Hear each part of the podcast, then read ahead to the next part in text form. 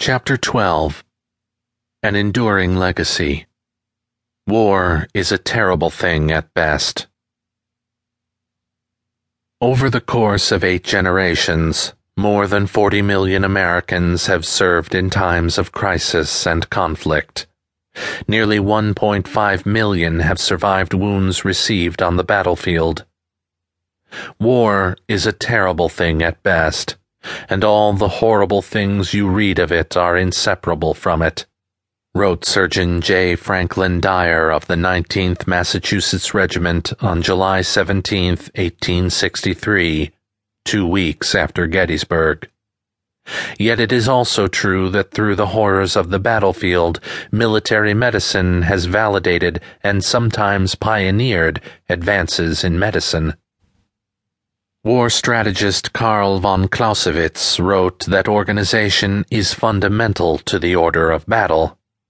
Military organization takes time to develop, but in most of the wars America has entered, the military medical department has been undermanned, outdated, poorly equipped, and unprepared.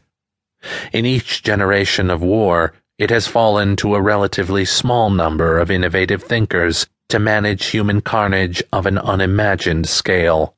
And in the Civil War, the task fell to William Hammond and Jonathan Letterman.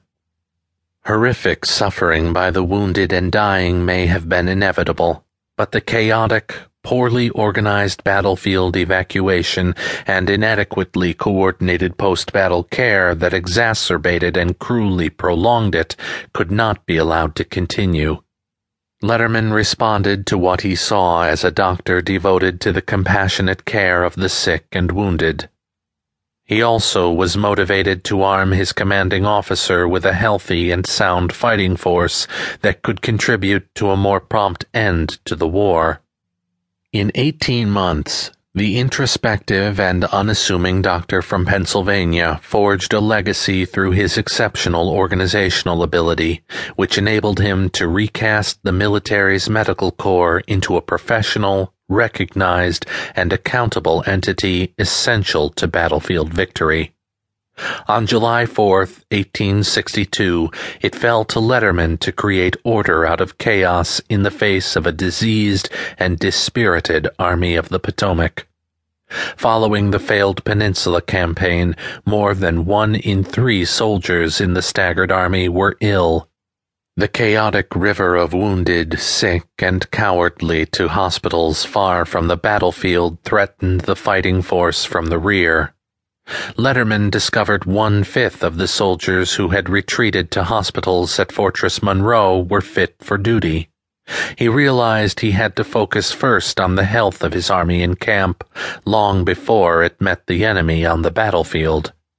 Within three weeks of his arrival, Letterman rewrote the standards of military camp hygiene, living conditions, diet, and the process of authorizing transfer to hospitals in the rear and he delineated who would be held accountable for enforcement. The benefits of Letterman's approach to preventative medicine appeared quickly. Within a month, the sickness rate in the Army of the Potomac decreased to 20%. He described the results as follows. It is impossible to convey in writing to anyone not mingling with the troops a true idea of the improvement which took place in the health of the troops while we were encamped at that place. There are many ways in which improved health manifests itself that cannot be adequately described.